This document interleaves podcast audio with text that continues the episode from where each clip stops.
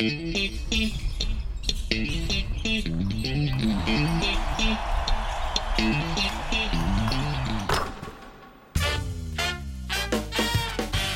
ホースミカがお届けするポッドキャスト略してシーキャス。シーホースミカホームコート MC の小林拓一郎です。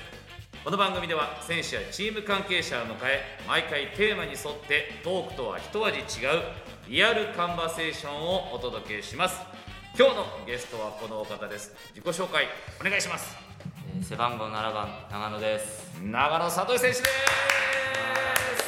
よろしくお願いいたしまお願いすします。いろいろ今日はね長野選手のキャリアもこの手元にありますのでこれをもとにいろいろ伺っていこうかなと思ってるんですがまず長野選手一部ファンの間でギュンっていうあだ名で呼ばれてるの知ってます？はい。ご存知でした、はい大丈夫です。はい。足が速いからっていうことで昔から足速いですか？そうですね。は走りは結構速かったですね。もうちっちゃい頃から？まあ走ることが結構好きだったんで小さい時から、はい。そうですね。運動はじゃあ得意なタイプだったんですね？たそうですね。でお父さんとあとお兄さん2人いらっしゃって、はい。みんなバスケやってたから自然と長野選手もバスケやるようになった。そうですね。家にボールがうん。もあったんで、はい。それでもう遊んでましたね何歳ぐらいから記憶あります？いやーもう多分もう0歳ぐらいから多分ボールはこうやってやってたんじゃないですかええ。あそうなんだ。わかんないですけど。それぐらい当たり前だったんですね。でも大きくなったらバスケやろうみたいなのはもう当たり前な環境だった感じですか？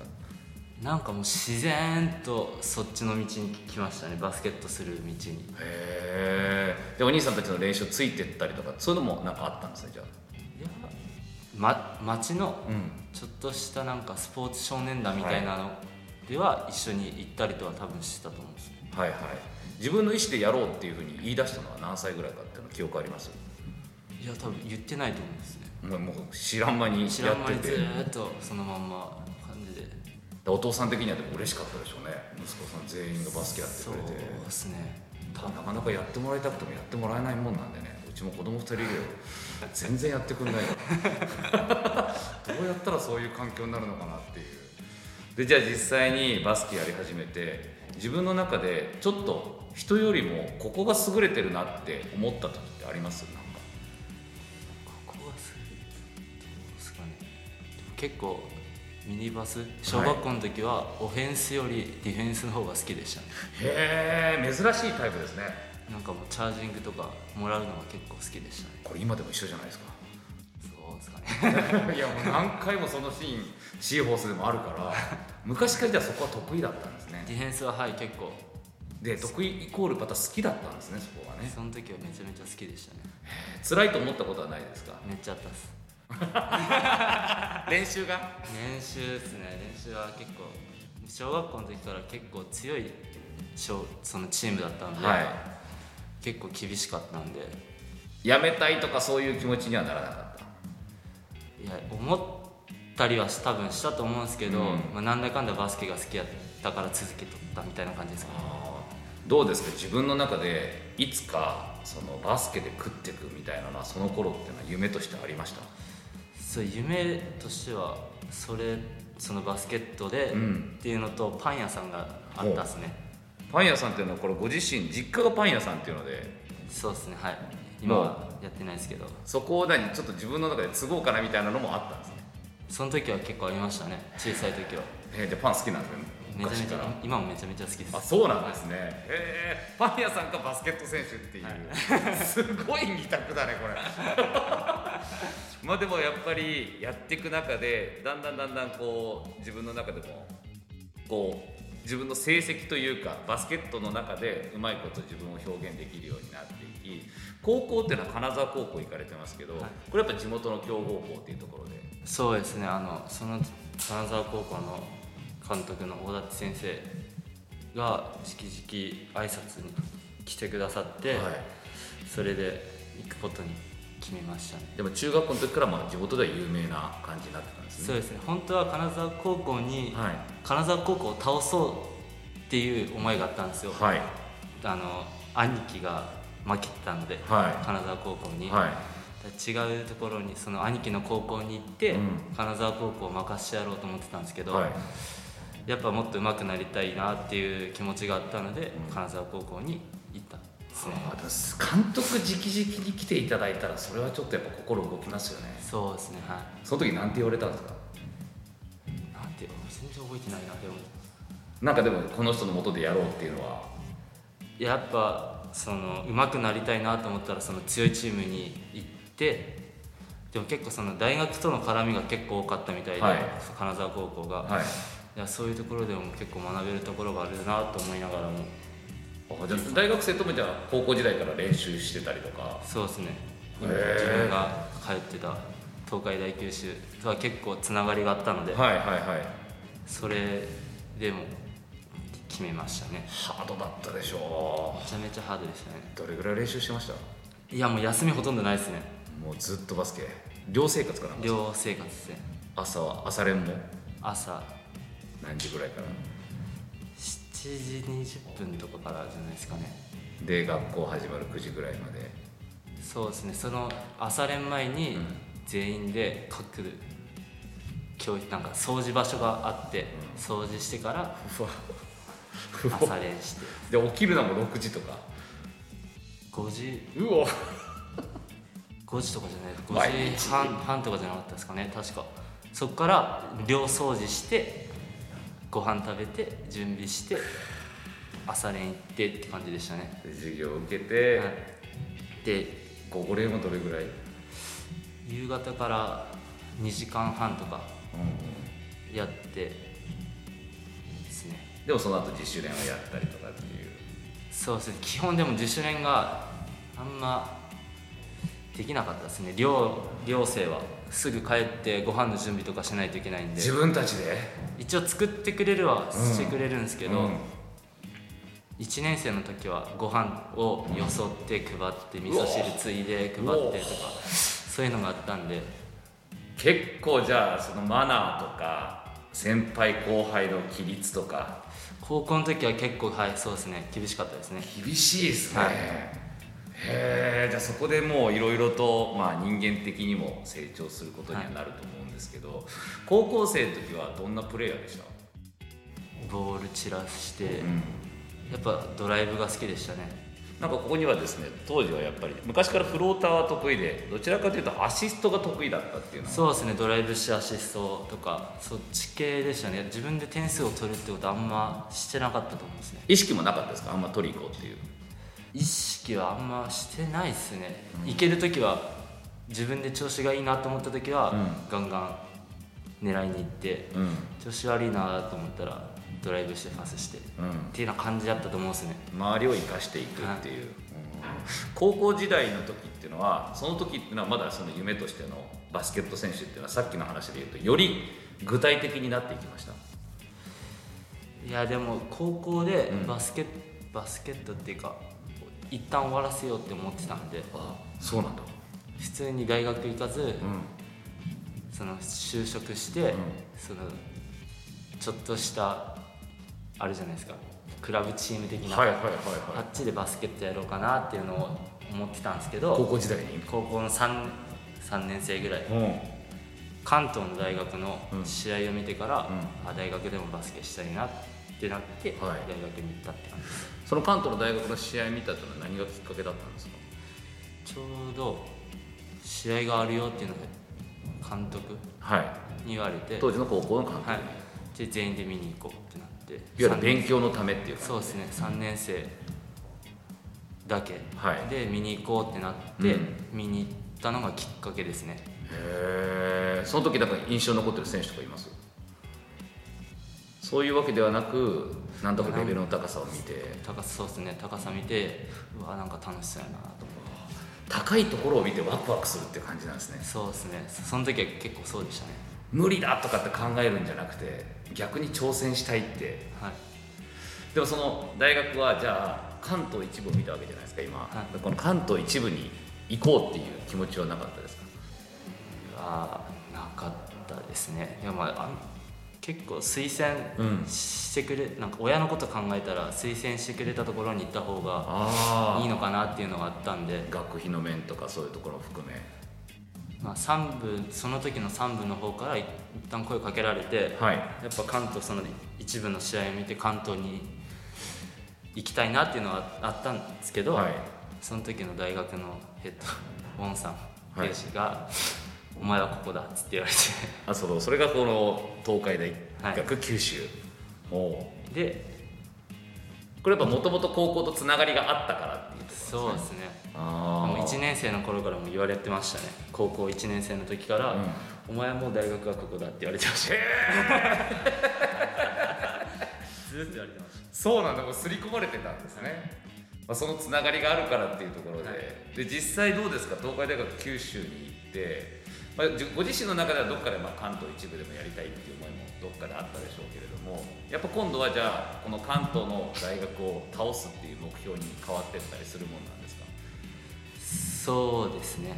大学まあ大学行く時にプロにその近くプロになるためにはやっぱそのウォンさんのところに行った方が早いかなと思ったんで、はい。その3部に行くよりも。うん。だけそれで決めてでもやっぱり意識としてはもうその時にプロっていうのがもうあったわけですね、はいそうですね。あー。で大学行くことになるんですがそこから大きく変わったな自分のプレースタイルでも大きく変わったなってことはありますか？いやもうガンガンシュート狙いに行けって言われましたね。監督にその大学の監督に。もう初めからですか？そうですね。もう空いたらスリー打てって言われました。それまでやっぱ打たない自分がいたんですそうですね。打たない自分がいて、やっぱそんなにシュート得意じゃなかったんで、はい。やっぱパスドライブしてパスっていうのがあったんですけど、その大学行ってからはもう空いたらシュート打てって逆に打たなかったら怒られてたので。へえ外すとかじゃなくても打たなかったらいやもうめちゃめちゃ珍しい監督やなと思いましたね。あ普通はそうか、まあ、もうちょっと確率よくいい選手に回せとか、お前が打つなみたいなことも怒られるケースはあるわけですね。はだけども空いたなら絶対自分で行けっていう。い、そうですね。もうとりあえずシュートを狙いって言われました、自分がまずは。ガードでもはい、関係なく打てって言われました。普通ポイントガードはねやっぱりゲームメイクして、なんなら最終オプションが自分じゃないかっていうような。そうですね。パス散らして最終的に回ってきてっていうのがですけどもう関係なくバーッドライブ行ってああいつでボンみたいな感じですね。それで別に外しても怒られない、はい怒られないですじゃあ外したら逆にもうシュート練習しろって言われます。そうか。シュート練習ってものすごいしたんじゃないですか？めちゃめちゃしてましたね。どれぐらい？いや1日1000本打てって言われます。1000本！スリー？スリーです。いやスリーまあ全部でやと思うんですよね。はいはいはい。スリーも合わせて1000本。イン？それとも？うちも基本インの時は300とか500とか。うちは1000ですねマジ腕壊れます。その時にでも実際どうですか？やっぱややればやるほどこの感覚かなっていうシュートタッチは自分の中で得ていった感じですか？それはそうですね。ああだって今でもだってこの前のあれは何戦でしたっけ、えー千葉戦か。ね最後のこのシュートを決める勝負どころのあのシュートっていうのもあそこまで躊躇なくいった感じはありましたけどもそうですねもう空いたら来たら打ってやろうって思ってます。思ってましたね。あの気持ちの強さっていうのがこうし試合を見てる僕らからしても気持ちがいいところがあってで決めてくれるじゃないですか。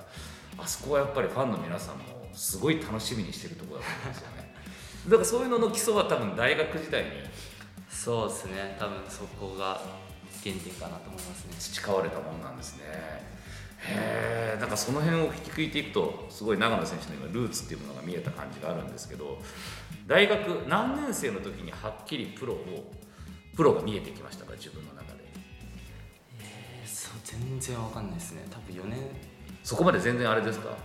そうですね。ちょっと遠い世界かなみたいな逆に遠くなっちゃったかなみたいなのは？いや別に遠くなっやっぱそのウォンさんのバスケットしてればやっぱ自分もだんだんレベルアップしてきてるのは分かってたので、はい。やっていけばいずれなれるやろうと思ってましたね。それは例えば大学卒業してどこからも声がかからなかった状態でもそうやって思えてました？そうっすね。ちょっと分かんないですね。その状況になってみないと、はい。あー。でもやっぱり大学4年生終わる頃にまあ進路どうしようかっていうタイミングで当時は大阪から声がかかったっていうことです。ねそうですね。やっぱその4年生の時に、はい。その西日本大会で優勝したのが多分めちゃめちゃでかかったと思うんですよ、はい。でそこで多分 MVP とかもと取れてたので、はい。多分それがなかったら結構厳しかったかなとは思いますね。その大会はどうですか？自分の中で絶対結果出してやろうって望んだか。いやもうもともと優勝は全チームとしてやしようっていうのを言って、はいその試合その大会が自分の怪我復帰の最初の大会だったんですよ、はいでたまたま2か3回戦ぐらいに京さんと戦った時に、はい。結構接戦で負けてたんですけど、はい。その時に自分がちょっとおこがましいんですけど爆発してしまって。お。はいはいはい。でめちゃめちゃスリ入ったんですよ。はいはいはい。多分14本って多分7本ぐらい入ってるんですよ。すげえな。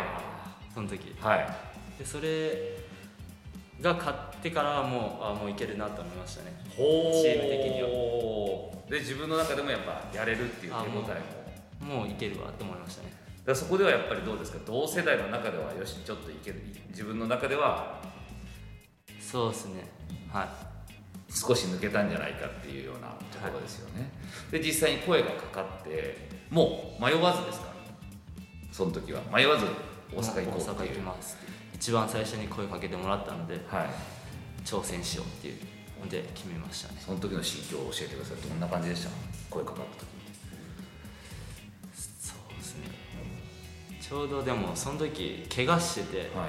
手術しててはい。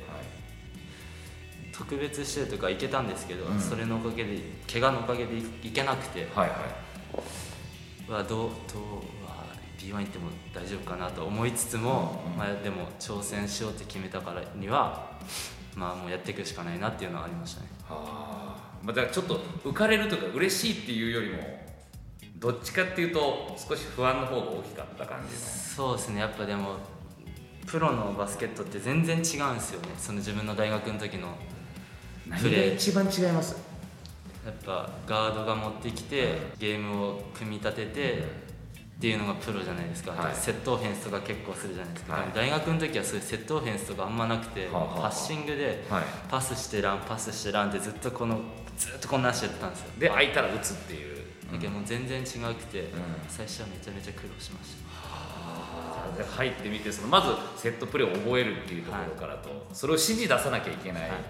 立場だから今どれをチョイスするかっていうのも任されるわけですよね、めちゃめちゃ苦労しましたね。そういうのってどうやって自分で悩んだ時にどうやって解決してました？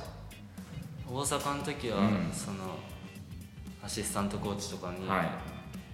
聞いたりとか、うん。当時多分木下さんとかがポイントガードでいたので、はいは先輩らに聞いたいりとか大ベテランで元全日本でね、うん、そういうやっぱ先輩に自らこう聞きに行って、教えてくれたりもしてくれたのではいはい。めちゃめちゃ助かりましたね。大阪入った時って最初はスターターではなかったですよねずっと試合出てないですね。ですよね。でその状態が続いててその時ってちょっとどういう心境でした？いや今はもう勉強しようっていうのもあったので、はいはい。別に落ち込んだりとかしてなかったですね。焦りもなかった？焦りもなかったです。やっぱ勉今はもうとりあえず吸収できるものは吸収していこうって多分思ってたのでうん。それが良かったですね。実際じゃあそれでこう出られるようになったきっかけってのはどんなタイミングだったんですか？先輩らが結構怪我はいが多くなってきて、うんうん。その時に多分自分がめちゃめちゃ元気だったはいはいはいはい。でそれで誰もそのガードでいなくなったので、はい。自分が出たって感じですね。その時はもう出た以上やったるぞっていう吹っ切れた感じ。それともちょっとドキドキの方が強かった？どっちですか？いやもう吹っ切れましたね。あ吹っ切れたもうやその練習でやってることをもうやればいいって思ってたので、はいはいはい。でもそのアシスタントコーチとかにも言われてたので、うんうん。それがまあ結果としていい感じにできたのが。練習ではじゃあ結果は出してたんですねその時。そうですね。ミスは多かったですけど、うん。やっぱミスしたら教えてくれたり、はい。き聞きに行ったりとかしてやっぱ結構上達とかはしましたねやっぱその自分今は我慢というかその成長する期間だって自分の中で見てた時もちゃんと実感はあったわけですね、はい。今こうやって上手くなってるっていう、なりましたね。はい。はあじゃあもう本当満を持しての試合に出るっていう形でそうですね。覚えてるのはシーホース戦で爆発してましたもんね。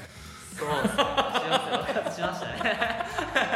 2試合長野選手にめっちゃやられたなっていう記憶があって。ありましたねな。なんでこのこのタイミングでこの選手すげえ爆発してるんだって。あ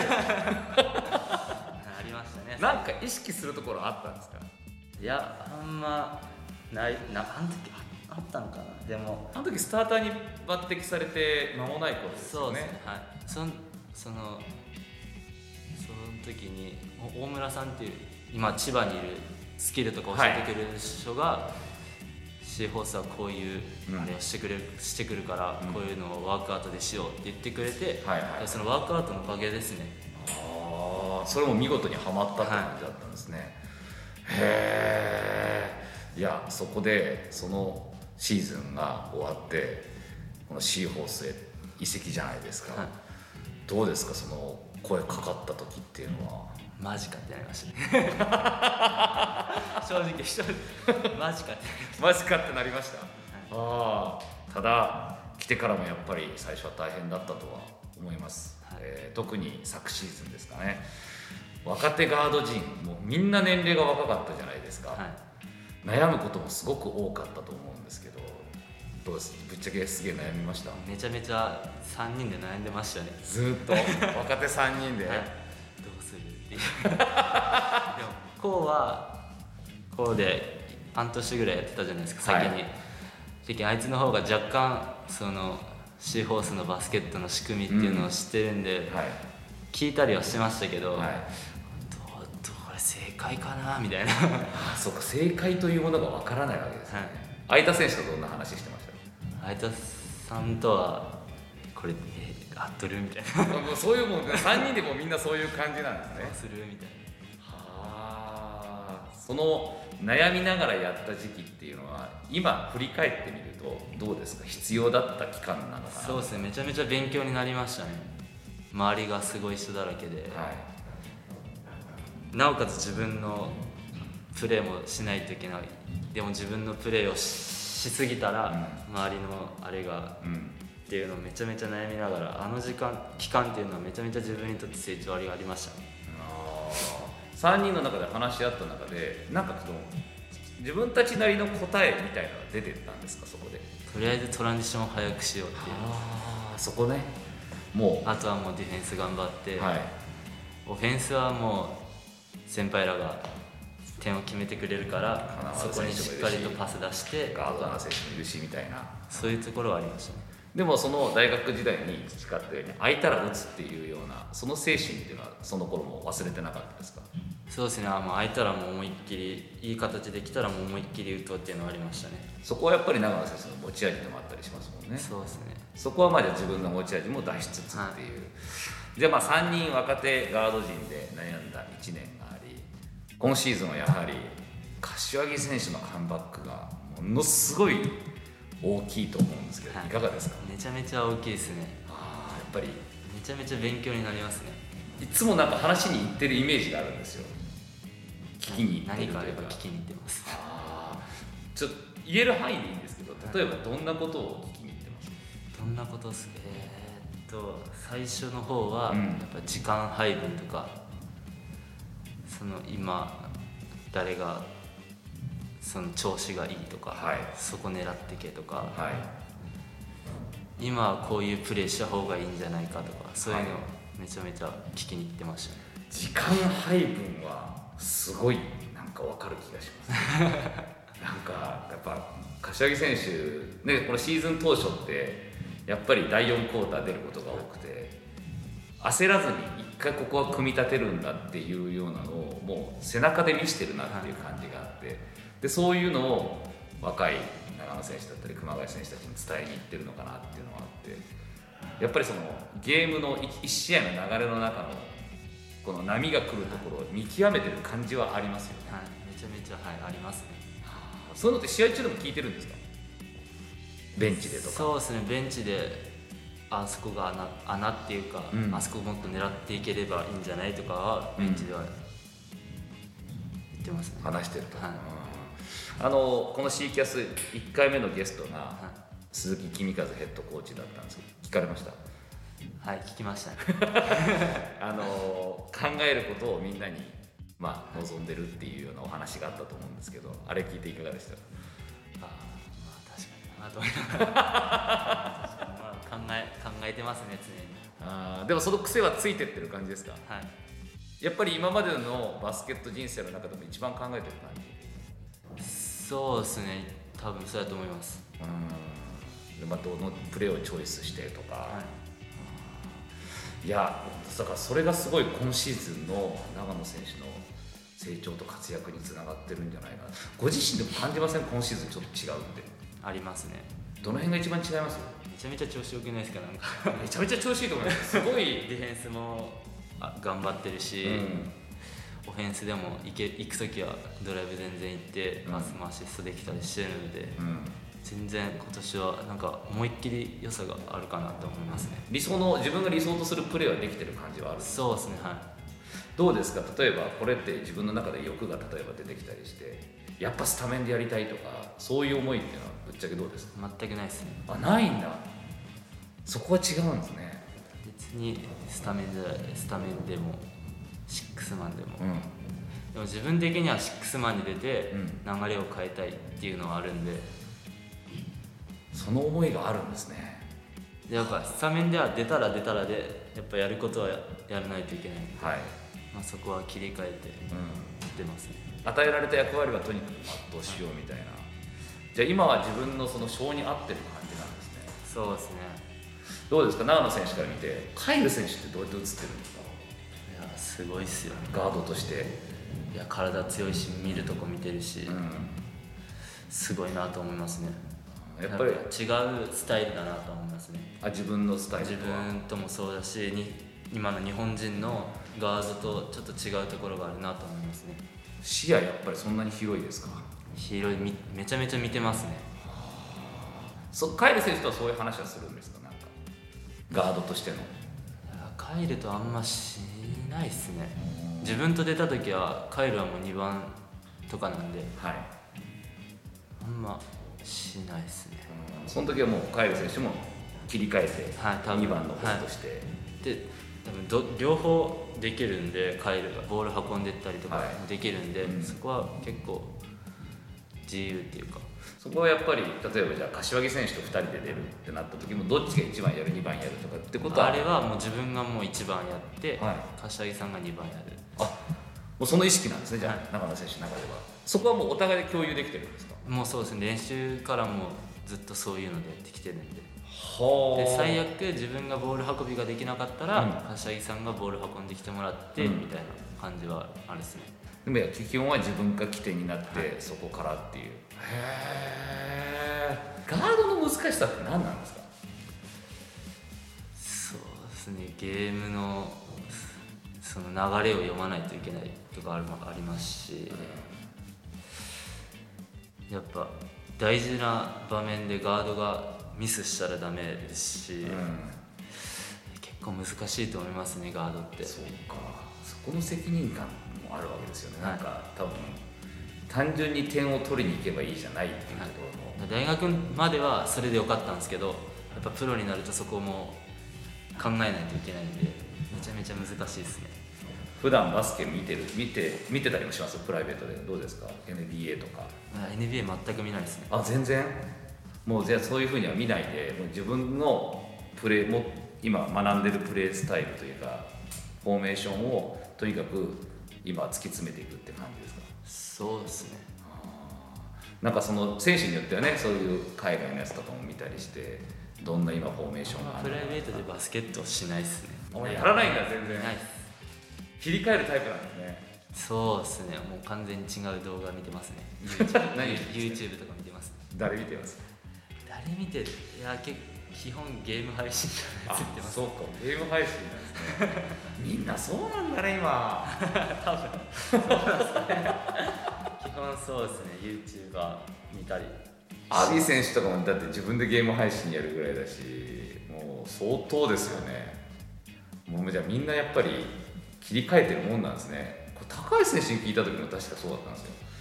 全然オフの時はやらないし見ないって言って、はいそれがいいんちゃいますかね。えじゃあシーズンオフになるともう完全にもうスイッチ切ってる感じですか？スイッチはいそうですね。遊遊びっていうかそういうちょっとした大学に戻ってうん。後輩らとやったりとか、うん。そういうことしかしないんじゃないですかね。あうずうずはしてこない？しますね。そこはする？やりたいなっていう。てかワークアウトとか多分そういうのじゃないですかねそこはでもちゃんとやりつつっていうところなんですよね、でも本当に考えない時は考えないようにして。してますね。なんか人によってはね何やっててもそこに考えがいっちゃうみたいな。あ何やっててもバスケとつなげようとか何やってても今の自分の仕事とつなげようみたいな。僕なんかやっぱ喋り手だから何やってても喋りのネタにしようみたいなふうに思っちゃってるところがあるけどよくないんだろうなそれ。これは今の若い人たちに学ばなかんなってまあたまにつなげたりはしますけどね自分も。ああなんか他のスポーツ見たりはします？どう？サッカーとか。あのテレビで、はい、サッカーとかやってたらたまに見ますね。や野球は見ないです野球は見ないですけどサッカーは結構見ます。サッカーのなんか例えばじゃあフォーメーションとかを見ててあれ？これってみたいななんかバスケとつながっちゃう時とあか高校の時言われましたよでも高校の時サッカーってなんか三角形作るとかあるじゃないですか、はいはいはいはい。高校の時はその三角形を意識してやってたんではい。それはありますね。いわゆるトライアングルオフェンスってやつですよね、もワンツーとか言ってました。う そうか。でも基本的にはあんまりつなげないようにして。してない。そうですね。はあそこの切り替えってやっぱすごいですねで選手たちもじゃあそんなにもうプライベートになったらそんな話はしないっていう感じ。あんまししてないですね。オフっていうかそのし練習終わった後とか誰となんかこう遊び行くこととか多いんですか？今だと。えーこういやでも初めの方はこっちき紅葉とかがこっち来た時は紅葉とかと飯結構行ってたんですけど最近は行ってないですね。誰とも？はい、うん。練習終わって、うん。家帰って、うん。ゲームですねゲーム。ゲームは何やってるんですか今 APEX ってやつやってますね。どういうやつ全然知らないあシューティングゲームね。あもうそれもずっとやってんだね。はあそこのなんか切り替えって面白いな。そこはもう全く考えないですねバスケのことは。考えない。すぐもう初ゲームですこうこの視野でこうなったらこことかって考えないわけですねもう。もうゲームってなりますね。やれるならじゃあ今はもうオフの時間はゲームやってたい感じずっとそうですねゲームやりたいです。大好きなんですね、じゃあこれちょっともう最後の方になってきますけど長野選手がこれから理想とする今でも話聞いてて実はちょっともし NBA とか見るんだったらなんかこう憧れの選手とかがいるのかなってちょっと思ったんですけどままずそこっています？あんまりないっす。昔から？昔いや昔いたんかいたんかな。参考にしたとか。あんまでも NBA あんま見見ない見なかったんで、そこまで参考にはしてないと思いますね。今も別に誰かその参考にしてるとかっていうのも。ないっすね。すごいな。それであのフローターとかやれるわけですもんね。普通誰かの真似から入るじゃないですか。なんかあの選手みたいにとか。ああ多分あ多分あったと思うんですけど覚えてないですね なんとなくじゃあその誰かがやっててかっこいいなみたいな、もしかしたら身近な先輩かもしれない。そうですね。でそれ自分もやれるようになるといいなっていうのでじゃあもう話聞いてるともう本当に独自で発展してきてる感じですね。かもしれないですね。うん。大体こう誰かなんかロールモデルみたいな選手がいてその選手の打ち方真似したりとかこれは河村選手に話聞いた時はやっぱりマイケル・ジョーダンっていうスーパースターがいてその後コービー・ブライアントっていう選手を見たりしてでそこでそういうフォームを真似たりとか、まあ、プレーを真似ていくっていう感じがあるって言ってたんで。自分もなんかないっすね。ないんだね。意外っすね。意外。いやだあと7番つけてるから僕の中でなんか勝手に宮城亮太とこうリンクしてる部分があるんですよ。結構いるんちゃいます？そういう人結構いるいる7番でスピード速いっていう そそんなまあ気にそこ気にしないですね。これ7番の理由は何かあるんですか？ラッキー。ラッキーセブン。そうですね。誕生日も7月7日なんで。あもう全部7なんですねそそうこは平成7年7月7日なんで。おおあじゃあもうもうそのまま7に選ぶべくして選んだっていう、あそこでは別に宮城亮太とかあんま関係なく。関係ないっす。俺なんかいろいろそういうのも関係してんのかなと思ったら全然違うねここはね。